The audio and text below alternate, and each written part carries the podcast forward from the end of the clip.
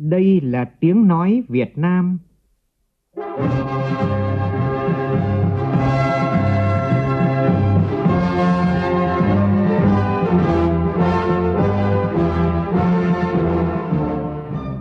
là tiếng nói Việt Nam, phát thanh từ Hà Nội, thủ đô nước Cộng hòa xã hội chủ nghĩa Việt Nam.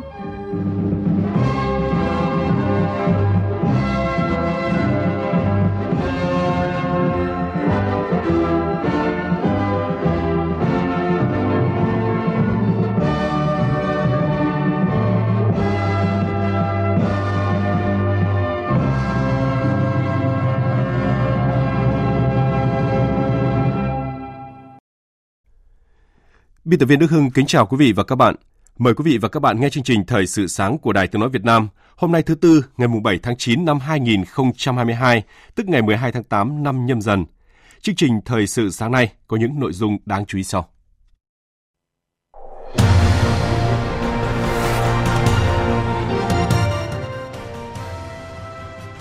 Ủy ban Thường vụ Quốc hội tổ chức hội nghị đại biểu Quốc hội hoạt động chuyên trách để thảo luận góp ý kiến về 6 dự án luật, một dự thảo nghị quyết trình Quốc hội tại kỳ họp thứ tư diễn ra tháng 10 tới. Đến hết tháng 8 năm nay, Bộ Tài chính đã thực hiện hỗ trợ tài khóa khoảng 100.000 tỷ đồng theo các gói hỗ trợ phục hồi và phát triển kinh tế. Trong phần tin thế giới, tân Thủ tướng Anh công bố nội các và đưa ra ba ưu tiên đối với chính phủ mới của Anh. Cơ quan năng lượng nguyên tử quốc tế kêu gọi ngừng giao tranh quanh nhà máy Zaporizhia tại Ukraine.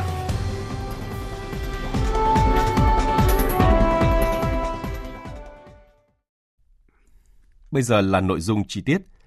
Thưa quý vị và các bạn, trong hai ngày hôm nay và ngày mai, tại nhà Quốc hội, Ủy ban Thường vụ Quốc hội tổ chức hội nghị đại biểu Quốc hội hoạt động chuyên trách để thảo luận góp ý kiến về 6 dự án luật, một dự thảo nghị quyết trình Quốc hội tại kỳ họp thứ tư diễn ra vào tháng 10 tới. Phóng viên Lại Hoa thông tin.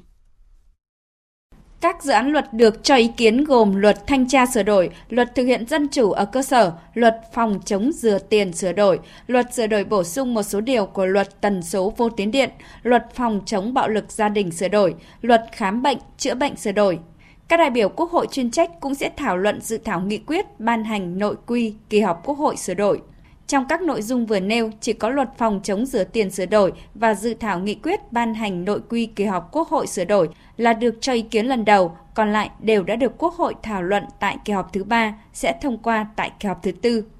Theo kế hoạch, các vị đại biểu Quốc hội hoạt động không chuyên trách cũng có thể đăng ký tham dự hội nghị để thảo luận về những nội dung mà đại biểu quan tâm, Ngoài một số chuyên gia các nhà khoa học trong lĩnh vực liên quan, theo chỉ đạo của lãnh đạo Quốc hội và đề nghị của các cơ quan phụ trách nội dung cũng sẽ được mời tham dự hội nghị. Trả lời báo chí tại buổi họp báo chính phủ thường kỳ tháng 8 tại Hà Nội diễn ra tối qua về việc trong nhiều kỳ điều hành xăng dầu liên tiếp gần đây, nhà điều hành đã trích lập tiền vào quỹ xăng dầu cao. Thứ trưởng Bộ Tài chính Nguyễn Đức Chi cho biết, quỹ bình ổn giá là công cụ giảm chấn trong trường hợp giá xăng dầu tăng hoặc là giảm mạnh trên thị trường thế giới, qua đó đảm bảo quyền lợi người tiêu dùng. Đề cập tới dự thảo luật giá sửa đổi, trong đó có đề xuất thời điểm bỏ quỹ bình ổn giá để điều hành xăng dầu theo giá thị trường. Thứ trưởng Bộ Tài chính Nguyễn Đức Chi cho biết. Chúng tôi đang triển khai cái việc là dự thảo cái luật giá. Bộ Tài chính đưa ra một số cái phương án khác nhau để rồi chúng ta cùng suy nghĩ và đánh giá cái việc là chúng ta có giữ tiếp tục giữ cái quỹ bình ổn giá xăng dầu hay không, hoặc là chúng ta thay đổi bằng cách chúng ta không giữ nữa. Bộ Tài chính tôi sẽ lắng nghe và tiếp thu và có những đánh giá sẽ sẽ đề xuất với cấp có thẩm quyền lựa chọn cái phương án nào mà nó đem lại hiệu quả cao nhất cho nền kinh tế. Cũng tại buổi họp báo, Thứ trưởng Bộ Y tế Nguyễn Thị Liên Hương cho biết các địa phương đang nỗ lực triển khai các biện pháp để tăng cường tiến độ tiêm vaccine phòng COVID-19 theo chỉ đạo của Chính phủ, Thủ tướng Chính phủ. Đặc biệt, trẻ em có bệnh nền, có nguy cơ cao là đối tượng được ưu tiên đảm bảo tiêm tại cộng đồng dân cư, các trường học. Tin của phóng viên Phương Thoa. Tính đến hết ngày 5 tháng 9 năm nay, Việt Nam đã triển khai tiêm được hơn 257 triệu liều vaccine phòng COVID-19, đảm bảo an toàn, khoa học, hiệu quả và là một trong những quốc gia có số liều vaccine sử dụng cũng như có tỷ lệ bao phủ vaccine cao nhất trên thế giới. Tỷ lệ tiêm mũi 1, mũi 2 cho người từ 12 tuổi trở lên đạt sấp xỉ 100%, tỷ lệ tiêm mũi 3 trên tổng dân số đạt 56%, cao gấp đôi tỷ lệ trung bình trên thế giới. Đây là kết quả của nhóm các nước có nền y tế phát triển. Hiện nhiều địa phương đã hoàn thành tiêm mũi 3 cho người từ 12 tuổi trở lên, mũi 4 cho các đối tượng theo hướng dẫn của Bộ Y tế. Tỷ lệ tiêm mũi 1 cho trẻ em từ 5 đến dưới 12 tuổi tính trung bình trên cả nước là 85,4%, đạt yêu cầu Thủ tướng Chính phủ đề ra. Thứ trưởng Bộ Y tế Nguyễn Thị Liên Hương nhấn mạnh. Hiện nay số ca mắc COVID-19 có xu hướng tăng trở lại trên cả nước với sự xuất hiện của các biến chủng mới, với khả năng lây lan và khả năng lẩn tránh miễn dịch cao hơn. Ờ, chúng ta đều không mong muốn dịch bệnh bùng phát trở lại như năm 2021. Vì vậy, Bộ Y tế tiếp tục ờ, đề nghị thực hiện nghiêm chỉ đạo của Chính phủ, Thủ tướng Chính phủ ờ, và khuyến cáo người dân cũng như các bậc phụ huynh, người giám hộ trẻ nên đưa trẻ em từ 5 tuổi trở lên đi tiêm chủng đầy đủ và đúng lịch.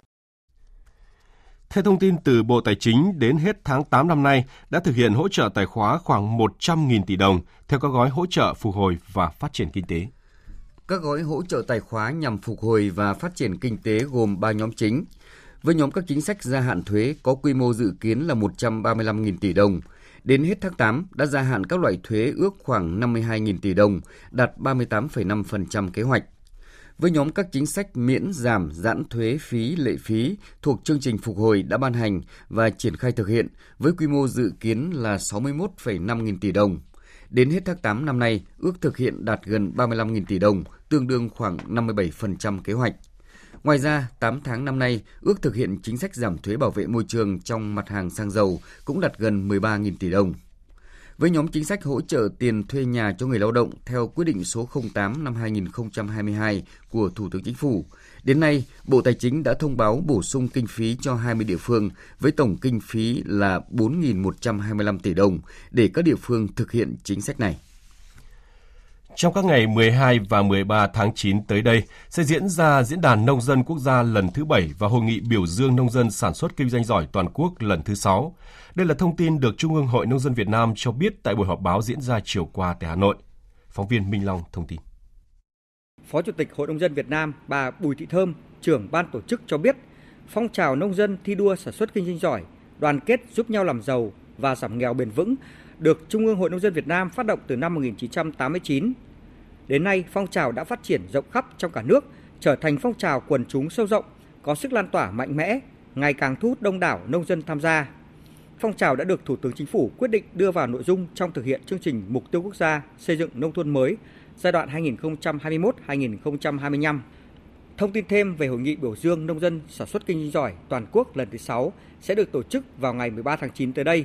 Bà Nguyễn Thị Thơm cho biết đây là phong trào nòng cốt góp phần thực hiện thành công nghị quyết đại hội 13 của Đảng là dịp để Đảng, Nhà nước và Trung ương Hội Nông dân Việt Nam biểu dương khen thưởng các tập thể cá nhân điển hình tiên tiến xuất sắc trong việc thực hiện phong trào giai đoạn 2017-2022 và đồng thời cũng là đúc rút ra những kinh nghiệm, những bài học và đề ra những giải pháp thiết thực tạo thêm động lực để thúc đẩy hiệu quả hơn phong trào thi đua nòng cốt này của hội trong giai đoạn tới để góp phần thực hiện thành công nghị quyết đại hội 13 của Đảng, nghị quyết 19 hội nghị lần thứ 5 Ban chấp hành Trung ương Đảng khóa 13 về nông nghiệp, nông dân, nông thôn đến năm 2030, tầm nhìn đến năm 2045 và nghị quyết của Đại hội 7 Hội Nông dân Việt Nam.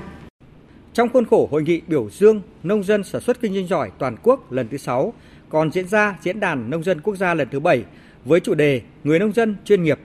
Diễn đàn dự kiến sẽ được tổ chức vào sáng ngày 12 tháng 9 tại Trung tâm Hội nghị Quốc tế, thành phố Hà Nội. Tối qua tại nhà hát Cao Văn Lầu, tỉnh Bạc Liêu đã long trọng tổ chức chương trình nghệ thuật chào mừng kỷ niệm 103 năm ngày ra đời bản dạ cổ Hoài Lang và ngày sân khấu Việt Nam lần thứ 13. Phản ánh của phóng viên Tấn Phong thường trú tại đồng bằng sông Cửu Long.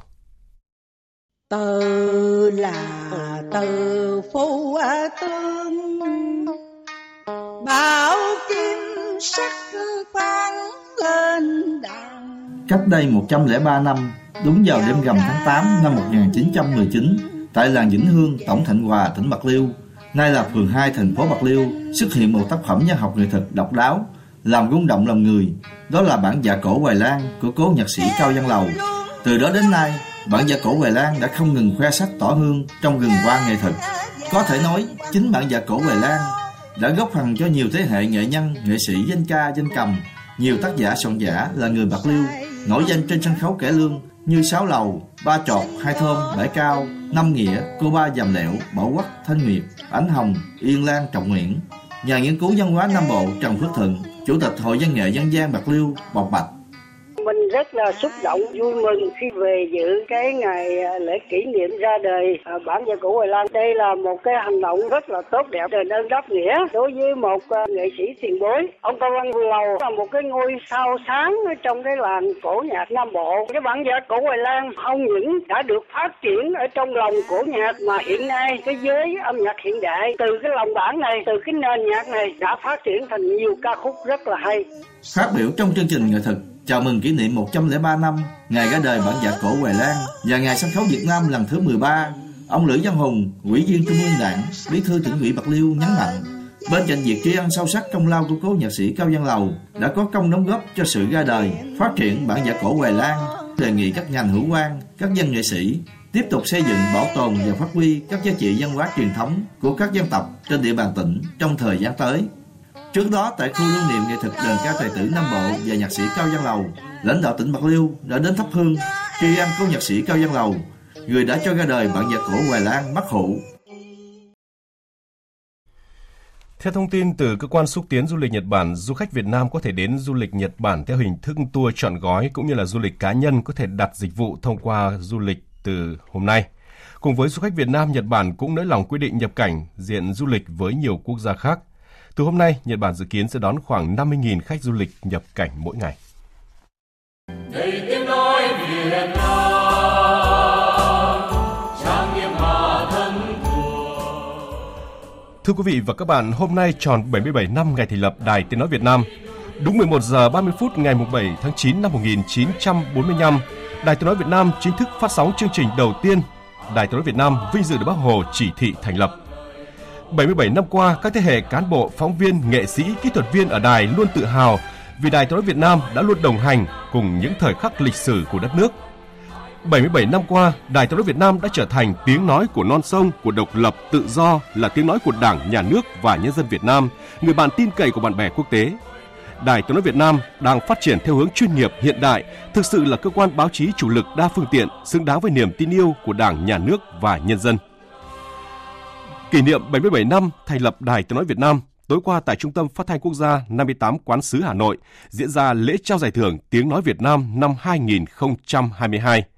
Đây là dịp tôn vinh khen thưởng những phóng viên, biên tập viên, nghệ sĩ, phát thanh viên, kỹ thuật viên và những người lao động, những con người đã nhiệt tình lao động, sáng tạo, dẫn thân để có các tác phẩm báo chí hay phục vụ công chúng. Phóng viên Nguyên Nhung thông tin. Xin được chúc mừng sáng kiến tổ chức sự kiện tọa đàm. Năm nay là lần thứ 6 Giải thưởng Tiếng Nói Việt Nam được tổ chức, là một hoạt động ý nghĩa diễn ra đúng dịp kỷ niệm ngày thành lập Đài Tiếng Nói Việt Nam. Sau một năm phát động và chấm giải, ban tổ chức đã lựa chọn trao giải thưởng Tiếng Nói Việt Nam năm 2022 gồm 5 giải A, 9 giải B và 11 giải C cho 4 hạng mục chấm giải – Cụ thể, giải A được trao cho các tác phẩm báo chí phát thanh truyền hình gồm Mẹ ơi của Ban Văn hóa Xã hội và loạt bài Tùy tiện phá rừng quốc gia làm đường Trường Sơn Đông của cơ quan thường trú khu vực Tây Nguyên. Giải A các tác phẩm báo in và báo điện tử được trao cho tác phẩm Con hẻm nhỏ của báo điện tử VOV Online. Giải A tác phẩm truyền hình được trao cho tác phẩm Trở lại của VTC1. Giải A các công trình nghiên cứu khoa học, sáng tạo kỹ thuật, sáng kiến cải cách hành chính được trao cho giải pháp cải tiến kỹ thuật phát thanh trực tiếp và phân phối đồng thời trên các nền tảng số của Trung tâm Sản xuất và Lưu trữ chương trình. Các tác phẩm báo chí được trao giải rất đa dạng về các lĩnh vực của đời sống kinh tế chính trị xã hội. Giải được phát động từ giữa năm 2021, đúng thời kỳ đại dịch, nên các tác phẩm được trao giải có một số tác phẩm đã để lại những dấu ấn không thể quên về giai đoạn khó khăn này.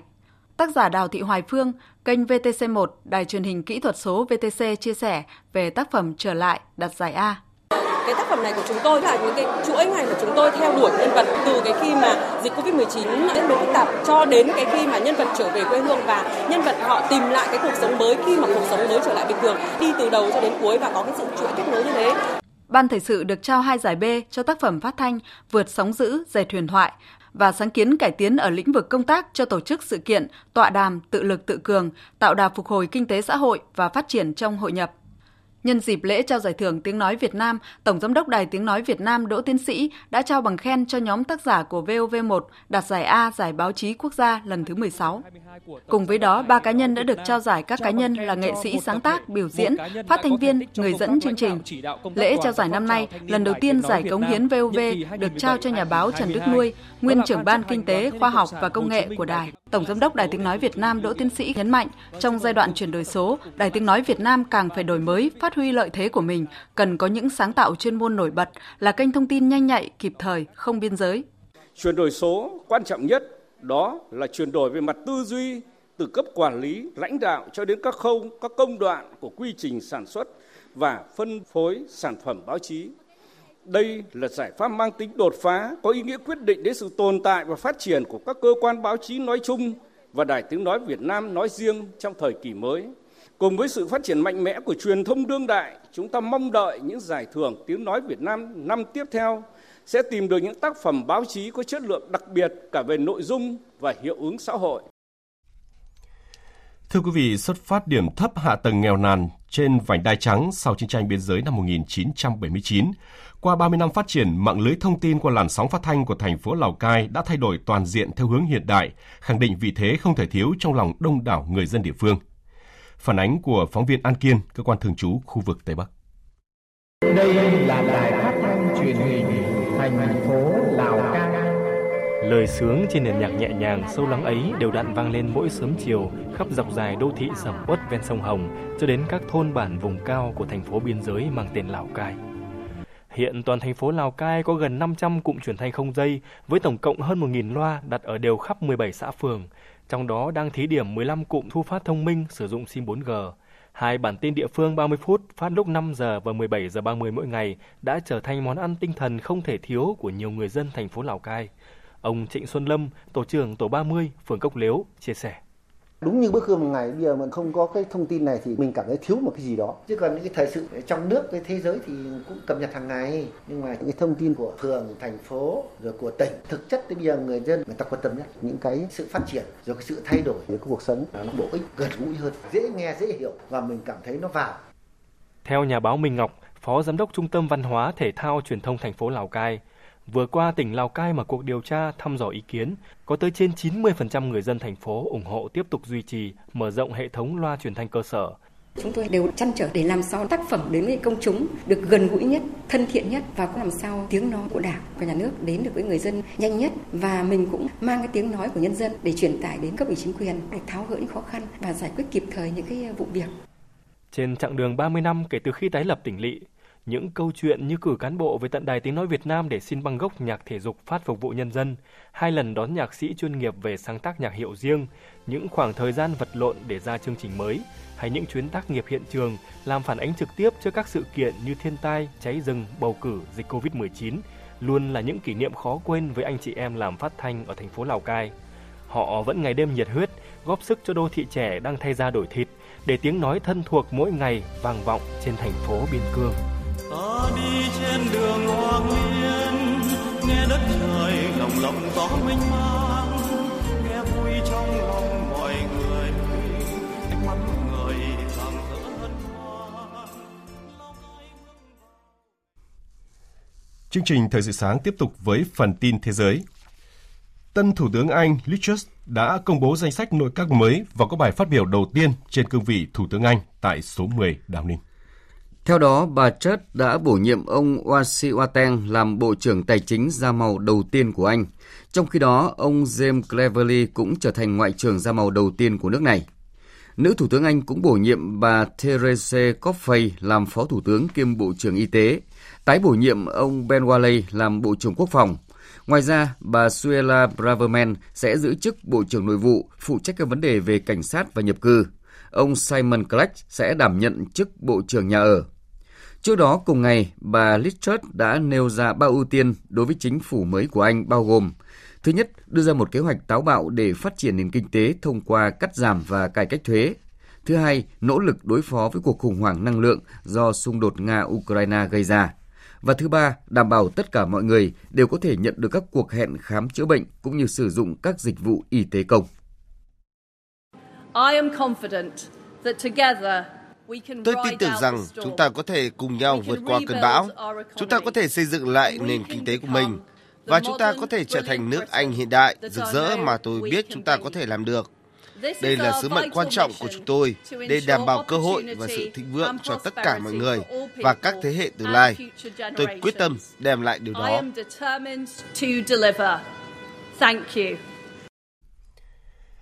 Trong khuôn khổ diễn đàn kinh tế phương Đông lần thứ bảy tại Vladivostok, Nga vừa diễn ra đối thoại Nga-ASEAN. Trong đó, phía Nga khẳng định hợp tác giữa Nga với các nước ASEAN sẽ là một trong những hướng ưu tiên của nước này. Phóng viên Đài tiếng nói Việt Nam thường trú tại Liên bang Nga đưa tin. Phát biểu tại cuộc đối thoại, Chủ tịch Phòng Thương mại Công nghiệp Liên bang Nga Sergei Katurin nhắc lại rằng năm 2021, kim ngạch thương mại giữa Nga và các nước ASEAN tăng 27,5% lên tới 20 tỷ đô la Mỹ. Ông Sergei Katurin tin tưởng rằng kim ngạch hai bên vẫn còn có nhiều điều kiện để tăng trưởng. Ông chỉ ra hai hướng phát triển quan hệ giữa Nga và các nước trong hiệp hội, đó là sự cần thiết của việc thanh toán bằng đồng nội tệ của Nga và các nước ASEAN và việc giải quyết vấn đề giao thông vận tải để thúc đẩy giao thương giữa hai bên. Trong bài phát biểu của mình, Chủ tịch Liên minh các nhà công nghiệp và doanh nhân Nga Alexander Sokhin khẳng định rằng tổng GDP của các nước ASEAN là khoảng đứng thứ 5 trên thế giới, do đó đây là một thị trường rộng lớn và những quốc gia này đang phát triển rất tích cực và năng động trong những năm gần đây. Do đó, hợp tác giữa Nga và các nước ASEAN sẽ là một trong những hướng ưu tiên. Đáng chú ý, trong khuôn khổ diễn đàn kinh tế phương Đông lần này, Nga và Myanmar đã ký một lộ trình hợp tác trong việc sử dụng năng lượng nguyên tử vì mục đích hòa bình, bao gồm khả năng xây dựng một nhà máy điện hạt nhân ở Myanmar. Ủy ban châu EC vừa công bố thêm nhiều quyết định mới đối với du khách Nga khi muốn xin thị thực nhập cảnh vào châu Âu. Theo đề xuất thì người Nga xin thị thực vào khu vực tự do đi lại Schengen giờ sẽ phải trả khoản phí là 85 euro thay vì 35 euro như trước. Thời gian giải quyết đơn kéo dài từ 15, 10 đến 15 ngày, trong một số trường hợp có thể kéo dài tới 45 ngày việc cấp thị thực nhập cảnh nhiều lần sẽ bị hạn chế. Văn bản này dự kiến sẽ được nhanh chóng nhận được sự phê chuẩn của các nước thành viên trong những ngày tới. Cơ quan năng lượng nguyên tử quốc tế IAEA vừa công bố báo cáo về tình hình nhà máy điện hạt nhân lớn nhất châu Âu Zaporizhia tại Ukraine. Biên tập viên Đình Nam thông tin. Cơ quan năng lượng nguyên tử quốc tế IAEA kêu gọi ngừng ngay lập tức các cuộc giao tranh và thiết lập một khu vực an ninh an toàn xung quanh nhà máy điện hạt nhân Zaporizhia đồng thời thông báo đã phát hiện thấy những thiệt hại lớn của nhà máy trong cuộc xung đột Nga-Ukraine. Báo cáo của IAEA không quy trách nhiệm cho Nga hay Ukraine vì những thiệt hại này, song cảnh báo sẽ có thảm họa xảy ra nếu các bên không ngừng bắn. IAEA cũng cho biết trong nhà máy Zaporizhia đang có các phương tiện quân sự của Nga. Nga xác nhận số thiết bị quân sự này được bố trí nhằm mục đích bảo vệ nhà máy. IAEA cũng khuyên cáo cần cải thiện môi trường làm việc cho các nhân viên Ukraine đang vận hành nhà máy điện hạt nhân để tránh xảy ra những sai sót không đáng có. Tiếp tục chương trình thời sự sáng nay là những thông tin thể thao đáng chú ý.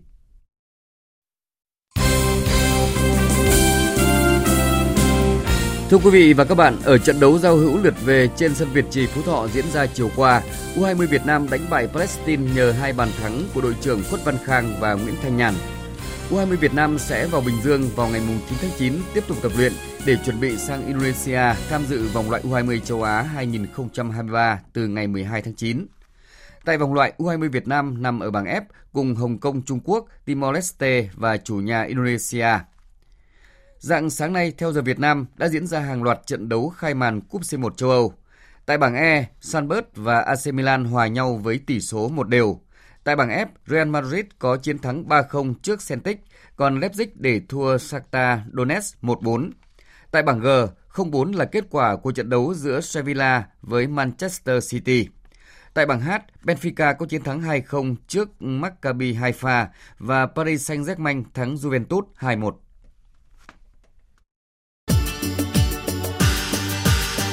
Dự báo thời tiết Bắc Bộ và khu vực Hà Nội có mây ngày nắng, chiều tối và đêm có mưa rào và rông rải rác. Riêng khu vực ven biển, Trung Du và Đồng Bằng từ gần sáng mai có mưa vừa, mưa to, có nơi mưa rất to. Gió Đông Bắc đến Đông cấp 2, cấp 3. Trong mưa rông có khả năng xảy ra lốc xét và gió giật mạnh. Nhiệt độ từ 24 đến 34 độ. Khu vực từ Thanh Hóa đến Thừa Thiên Huế, phía Bắc có mây, ngày nắng, đêm có mưa vừa, mưa to, có nơi mưa rất to và rông. Phía Nam nhiều mây, có mưa vừa, mưa to, có nơi mưa rất to và rải rác có rông, gió nhẹ. Trong mưa rông có khả năng xảy ra lốc xét và gió giật mạnh. Phía Bắc nhiệt độ từ 24 đến 34 độ, có nơi trên 34 độ, phía Nam 28 đến 31 độ.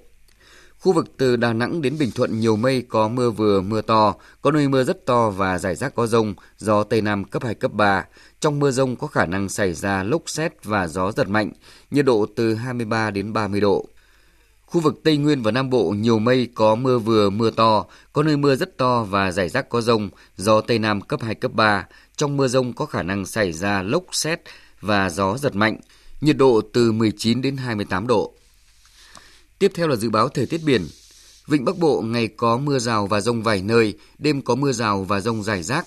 Trong mưa rông có khả năng xảy ra lốc xoáy và gió giật mạnh. Tầm nhìn xa trên 10 km, giảm xuống 4 đến 10 km trong mưa, gió đông bắc đến đông cấp 3 cấp 4. Vùng biển từ Quảng Trị đến Quảng Ngãi, vùng biển từ Bình Định đến Ninh Thuận, vùng biển từ Bình Thuận đến Cà Mau, vùng biển từ Cà Mau đến Kiên Giang, có mưa rào và rải rác có rông. Trong mưa rông có khả năng xảy ra lốc xoáy và gió giật mạnh, tầm nhìn xa từ 4 đến 10 km, gió đông bắc đến đông cấp 3, cấp 4. Khu vực Biển Đông có mưa rào rải rác và có nơi có rông. Trong mưa rông có khả năng xảy ra lốc xoáy và gió giật mạnh. Tầm nhìn xa trên 10 km, giảm xuống 4 đến 10 km trong mưa, gió đông đến đông nam cấp 4, cấp 5. Khu vực quần đảo Hoàng Sa thuộc thành phố Đà Nẵng, khu vực quần đảo Trường Sa thuộc tỉnh Khánh Hòa có mưa rào rải rác và có nơi có rông. Trong mưa rông có khả năng xảy ra lốc xoáy và gió giật mạnh. Tầm nhìn xa trên 10 km, giảm xuống 4 đến 10 km trong mưa, gió đông đến đông nam cấp 4, cấp 5. Vịnh Thái Lan có mưa rào và rải rác có rông. Trong mưa rông có khả năng xảy ra lốc xoáy và gió giật mạnh cấp 7. Tầm nhìn xa từ 4 đến 10 km, gió Tây đến Tây Nam cấp 4. Quý vị và các bạn đang nghe chương trình Thời sự sáng của Đài Tiếng nói Việt Nam. Trước khi kết thúc chương trình, chúng tôi xin tóm lược một số tin chính vừa phát.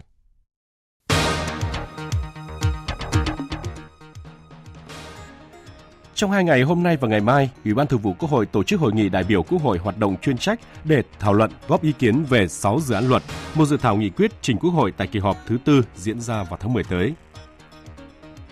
Đến hết tháng 8 năm nay, Bộ Tài chính đã thực hiện hỗ trợ tài khóa khoảng 100.000 tỷ đồng theo các gói hỗ trợ phục hồi và phát triển kinh tế. Với nhóm chính sách hỗ trợ tiền thuê nhà cho người lao động theo quyết định số 08 của Thủ tướng Chính phủ, đến nay Bộ Tài chính đã bổ sung kinh phí cho 20 địa phương với tổng kinh phí là 4.125 tỷ đồng để các địa phương thực hiện chính sách này. Tân Thủ tướng Anh vừa công bố nội các và đưa ra ba ưu tiên đối với chính phủ mới của Anh, trong đó có nỗ lực đối phó với cuộc khủng hoảng năng lượng do xung đột Nga-Ukraine gây ra.